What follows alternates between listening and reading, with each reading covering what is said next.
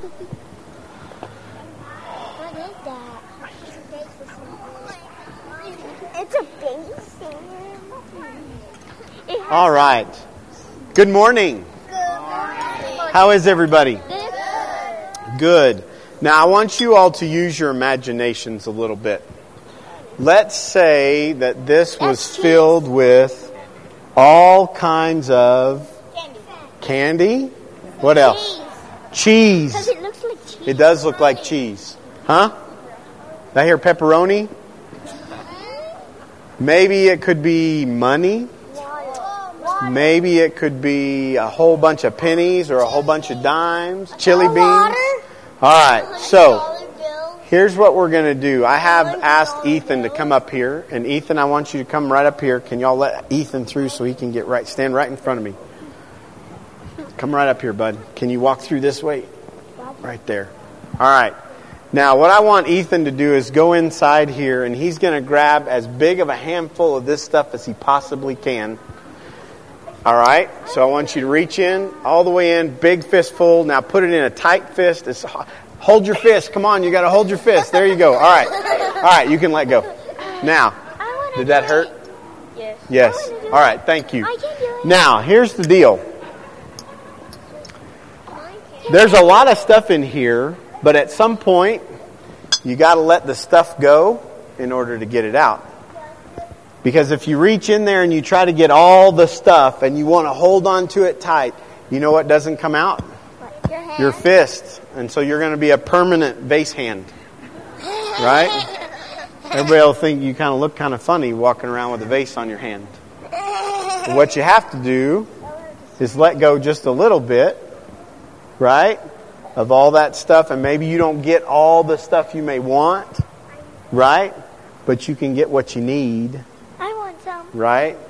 And you can keep it. Hold, hold on, hold on, hold on, hold on. Believe me, believe me, it's not worth anything. It's just shredded up paper. So there's no. Hold on, hold on. I've lost total control. Here, we're going to put this up. All right, let's sit down. All right, sit down, David, please. Everybody, put your hands together and let's pray. Dear God, thank you for all the things you give us. We thank you for the beds we sleep in. We thank you for the homes we live in. We thank you for the food that we eat. And Lord, when we have an opportunity to share, help us share.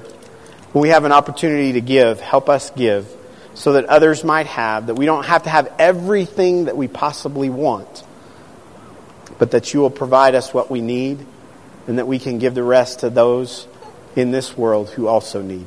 We pray this in Jesus' name. Amen. Thank you all. You guys can head back that way. Very cool.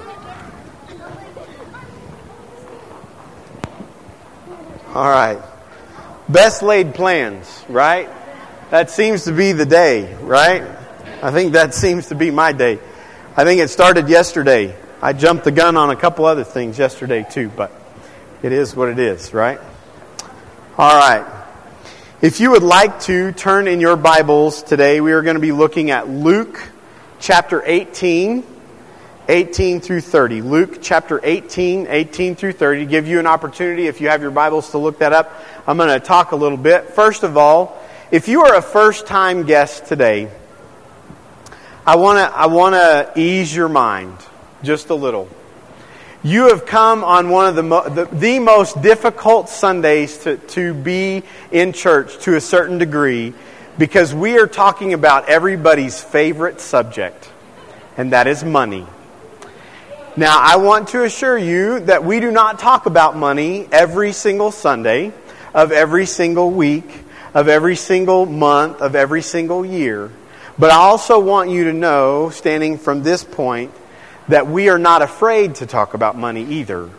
Because it's not about us getting your money and putting it in our pockets. It is about us as a people being faithful to God and re- listening and responding to what He's calling us to do.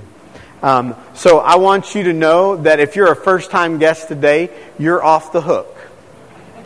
You can listen, and I hope that, that the message that we have today will mean something to you, whether you come back here or not. But that something will touch your heart about what God has given to us and what we can give to God. But I want to, to just rest your minds at ease a little bit this morning uh, as we de- delve into this subject that is uh, never easy. Now, those of you who are regular attenders, those of you who are members, yes, I noticed Melanie did the right thing. She, I would just do this, right? Uh, as I would do with my children, uh, give me your face. And I'll hold it right here so I can look in your eyes and we can have a conversation. Uh, this should not be a scary thing. It shouldn't be. It's a part of our life. It's a part of everything we do. So uh, let's all just uh, take a deep breath and then we'll start. Luke 18, 18 through 30. A certain ruler asked him, that is Jesus, Good teacher, what must I do to inherit eternal life? Why do you call me good? Jesus answered, No one is good except God alone. You know the commandments. You shall not commit adultery. You shall not murder. You shall not steal. You shall not give false testimony. Honor your father and mother. All these I have kept since I was a boy, he said. When Jesus heard this, he said to him, You still lack one thing. Sell everything you have and give it to the poor, and you will have treasure in heaven. Then come, follow me. When he heard this, he became very sad because he was very wealthy. Jesus looked at him and said, How hard it is for the rich to, to enter the kingdom of God. Indeed, it is easier for a camel to go through the eye of a needle than for someone who is rich to enter the kingdom of God. Those who heard this asked, Who can be saved? Jesus replied, What is impossible with man is possible with God. Peter said to him, We have left all we had to follow you. Truly I tell you, Jesus said to them, no one who has left home or wife or brothers or sisters or parents or children for the sake of the kingdom of God will fail to receive many times as much in this age and in the age to come eternal life. Let's pray.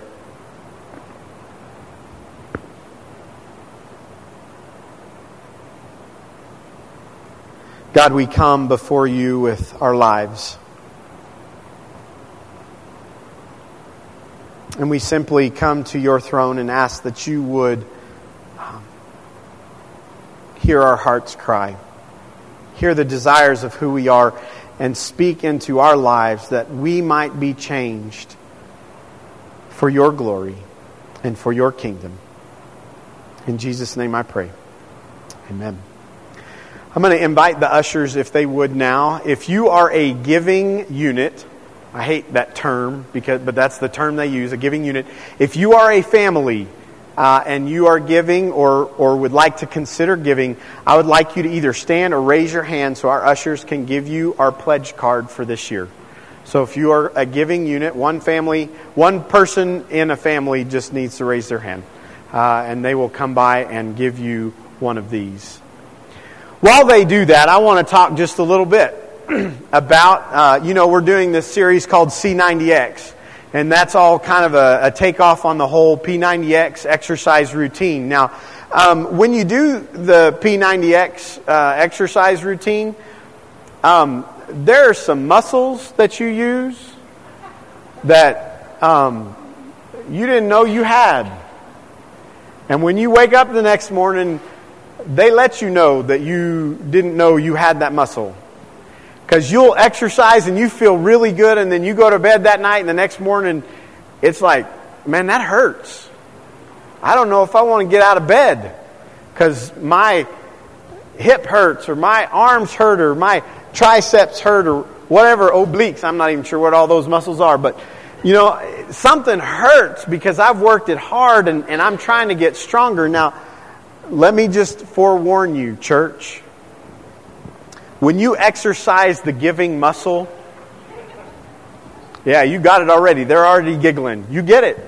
When you exercise the giving muscle, sometimes, I will tell you very honestly, it is going to hurt.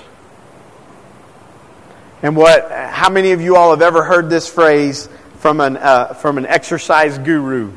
No pain, you know it. No pain, no gain. Now, I want to go through and, talk about these, uh, this man, this gentleman who has come to Jesus. I, he's a ruler. So he must be well respected. He must be a man of integrity. He must be someone that everybody trusts and knows. He must be hardworking. There is no doubt from this story that he is wealthy. And I just have a question uh, as we get to that. Why, why is it, and y'all can shoot me later, but why is it um, the richer we get, the poorer we think we are? Because you know, I, have been in, in a few places around the world. I've been in some of the poorest places in this world where people don't have walls for homes, they have uh, cardboard and uh, pallets. They have dirt floors. They're uh, pirating electricity if they even have that. They're hoping that they might have water. And yet, these folks, when I'm around them, man, when they give, they give so joyously. They give from their hearts because they love Jesus. And so I guess my question is with this, with this guy, why is it that when we have a little, man, I know it's painful to give when we don't have very much. It's more painful than most of us can imagine in this room. But the, the richer we get, somehow we feel like we're poorer because we like to, to do the whole, I'll get my fist in here and I'm going to hold it tight. And everybody else looks around and go, man, you look funny. But we're going to hold on to it as much as we possibly can. I don't get that, uh, but John Wesley got it, the founder of United Methodism. He said, You know, the only problem with all the Methodists doing the things that I ask them to do, save all you can, give all you can, all that kind of stuff, work hard, do everything that you're supposed to do in the right way, is that they will go from being poor to being rich. And he knew the dangers, he saw it. When people's lives get transformed, they start getting all this money, and then somehow we become more greedy. And I think in this, this man is there. Now, I guess the question for us is is that us? Is that me? Is that you? I can't answer that for you. I'm not going to sit here and point a finger at you either. I'm talking to me, and I'm asking you to listen to God. Is this you standing before Jesus saying, What must I do to uh, have eternal life. Now, I, I find it very interesting that when Jesus answers this question, um, he doesn't say, Do you know the commandments? Does he? That's not the, the statement. He doesn't ask a question, Do you know the commandments? He says, You know the commandments. So I love Jesus a lot of times, but this is one of those times I'm like, Man, you are tricky, dude. Because you are setting him up He's going to walk right into this. I know he is. Yes, I know all these commandments. Yeah, I know you know all these commandments. That's why I said, you know all the commandments.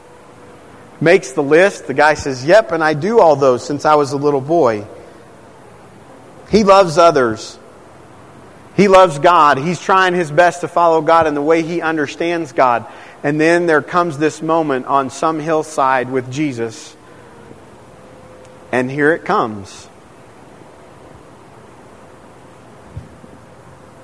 I know you know those things. You lack one thing. You lack one thing. Now, how many of you know, obviously, we read the scripture, but how many of you know what's coming? You lack one thing. Sell everything you have and give it to the poor. Now, we like to take passages like this, and all these passages that we've looked at over this last month are the same. We like to take these passages and say, well, there, this is just a story. This, this isn't real. Jesus is trying to get, a, get across a point, and I guess when I come to these passages, the scary question that always haunts me is what if he's serious? What if he's being absolutely dead, spot on serious? and he looks at us, people who belong to probably the richest country in the world, and he says, Sell everything you have and follow me. Now, in, in that, um, Jesus is making a statement, and I think a very bold statement, and I think a statement today that our culture in the United States needs to hear, and the culture of the church, I think, needs to hear. We don't give to God as a means to an end. We don't give to God in order that He might bless us with another Mercedes Benz or a Rolex. We don't give to God in order to have a bigger house and a thicker portfolio. We don't give to God as a means to an end. In fact, this guy, when, when Jesus says, sell everything you have and, and give it to the poor, the last statement he says is, follow me. Well, what, what was the question this gentleman came to Jesus with? How do I inherit eternal life? How do I get beyond this life into eternal life to be with God? And Jesus doesn't even go there, does he? He may after a while. But he says, sell everything you have, give it to the poor, and what? Follow me. We don't give to God as a means to an end. We give to God because Jesus is the end. He is the greatest gift ever given. And he's saying to this man, I am not a means to an end. I am the end. I am the Alpha and the Omega, the beginning and the end. I am the King of kings and the Lord of lords. I am all you need. Now, will you give that which is the most precious to you in this world away and follow me? Because then I know that you're not depending on Ben Franklin. Then I know you're not depending on Abraham Lincoln. Then I know you are depending on the one who provided you life. You are depending on the one who provided you food this very day. You are depending on the one who gave his life or who will give his life for you.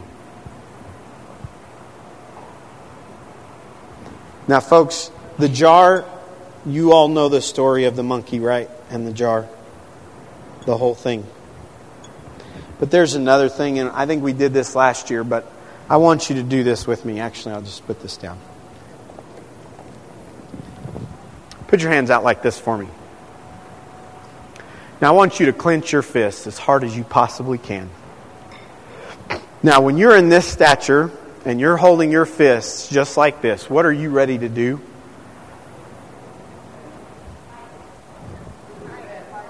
Fight, right? And that's what our culture tells us, right? You want to make it in the world, you fight for everything you got. You're ready to fight tooth and nail to keep everything I Man, I earned this stuff. Don't tell me what to do with it. This is my stuff. You're going to mess with my stuff, you're going to get a fist in the face. You're going to mess with my house, you're going to get a fist in the face. This is how we live, right? This is my stuff. And we're ready to fight. Now, let's try this. What kind of posture do you have if you open your hands and you let go? What are you ready to do? Okay, give and receive. We got them both right there. You give it up and you are ready to receive. Until we give up those things that are most dear to us in the depths of our hearts and give them over to God. We will fight Him tooth and nail. We will fight everybody else for as long as we live to keep what we have. And you're right. You did earn it. You've worked hard. That's not, I agree with you. At some point, God says, open your hands. Let it go. And be ready to receive me as the end as the greatest thing you ever will have in your life. So, what must we do? I have a dream. The reality of our existence in this room today is that we are supported by the conference the district and Western Hills United Methodist Church, and because other people are willing to give up what they have in order to give life to us, we exist today. My dream is that we will grow to an extent and be so gracious with our giving that we will be able to do the same thing for another church. That we will be able to give a portion of what we have so somebody else can start another faith community in another place in order to reach more people and let them see the love of Jesus Christ.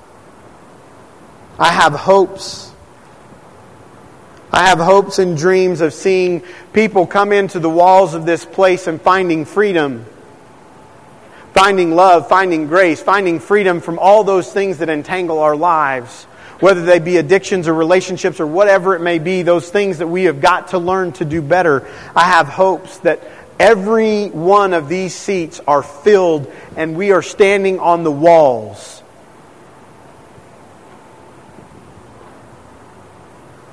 I have a dream that in our future and in the present, we are the body of Christ in West El Paso. That we will express ourselves through praying not only for this church, but for this entire community. That we will be the body of Christ in presence, place, uh, in a place where no perfect people are allowed. So that when we walk through the doors, every single person in this room and every single person who walks in new looks around and goes, you know what?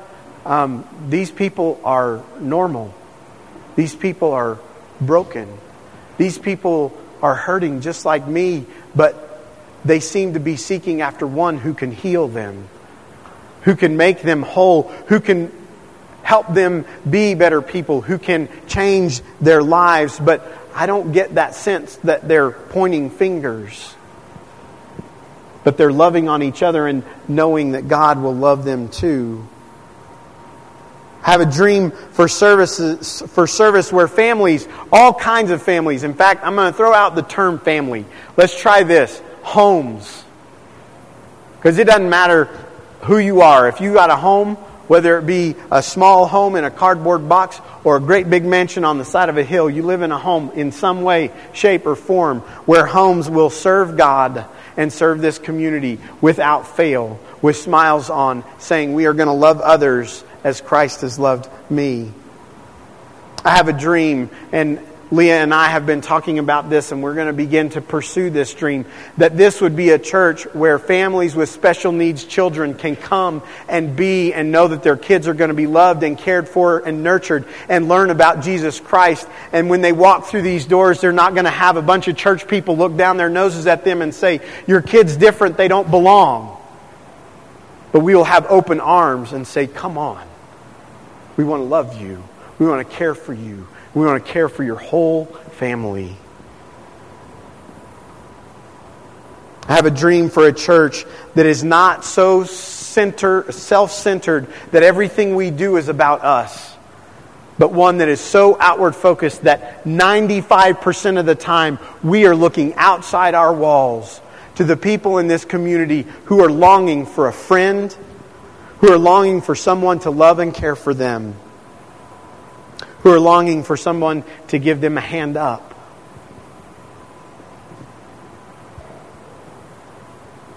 But to do all of these things, for us to survive, for us to be the body of Christ, it will mean for us as a church to open our hands and give of what God has given to us. It doesn't matter how much.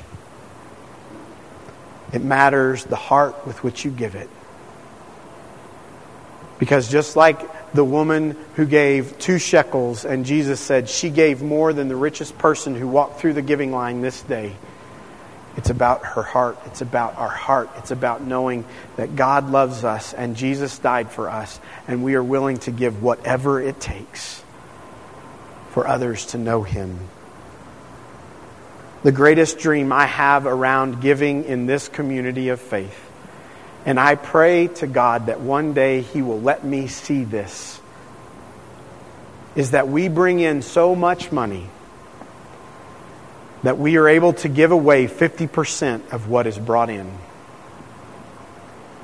That 50% will function and make this church be what it needs to be, but the other 50% will go to missions, will go to people who are doing great things in this community and beyond. That 50% will go beyond the walls of this church to say that we are not about just the ridge, but we are about the kingdom of God across the world. So I pray, church, that we would hear Jesus say, when we ask, well, who can be saved? Who can do this, God? Who can do this whole thing that you've asked? What does he say? Nothing. Nothing is impossible with God. Now, the beautiful thing in here is that Jesus does promise something. But I always find it interesting. We tend to want to promise or look at the material things. I'm going to leave that there. But did you notice the promise that Jesus made at the very end? He talks about all the relationships that people left. He doesn't say anything about money or their homes or the stuff they had. He says if you've left mother, father, brother, sister, aunt, uncle, grandma, grandpa to follow me, you will be blessed tenfold, a hundredfold with the relationships that will make your life better, different, a part of the body of Christ.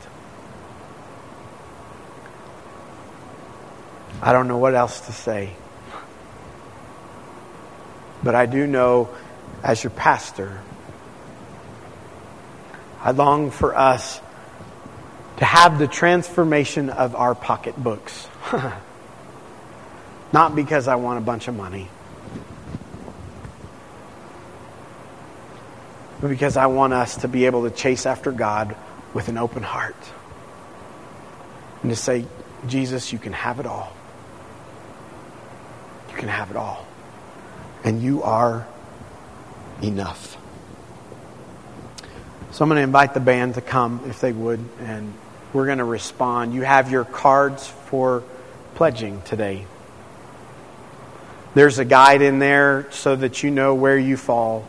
And if you've not been giving, you know what? I just ask that you start somewhere.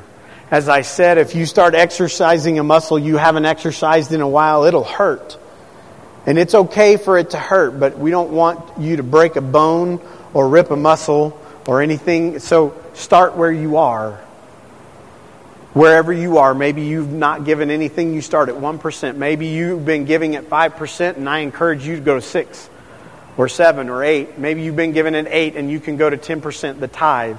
Maybe you're already tithing and you need to give sacrificially. It doesn't matter to me. This is between you and God, and we want you to take the time to pray. And as you come and you drop off your uh, cards, or if you did not get a card and you're a guest today and you would like to take one of these home, every adult in the room can take one of these. Every teenager, if you drive, I suppose you can take one of these.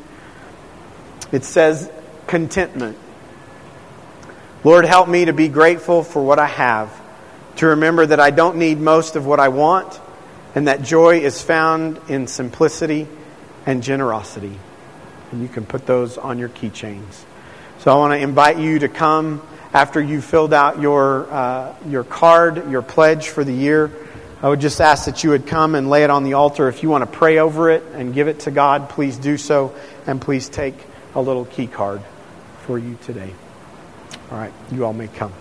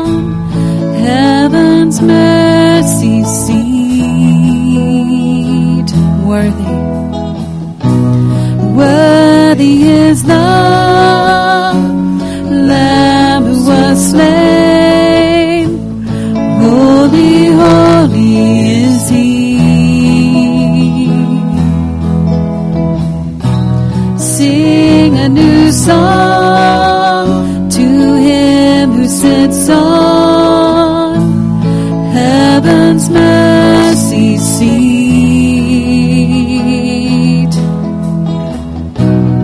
Holy, holy, holy is the Lord God Almighty, who was and is and is to come.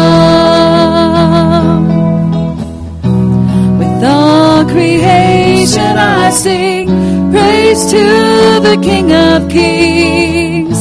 You are my everything, and I will adore you.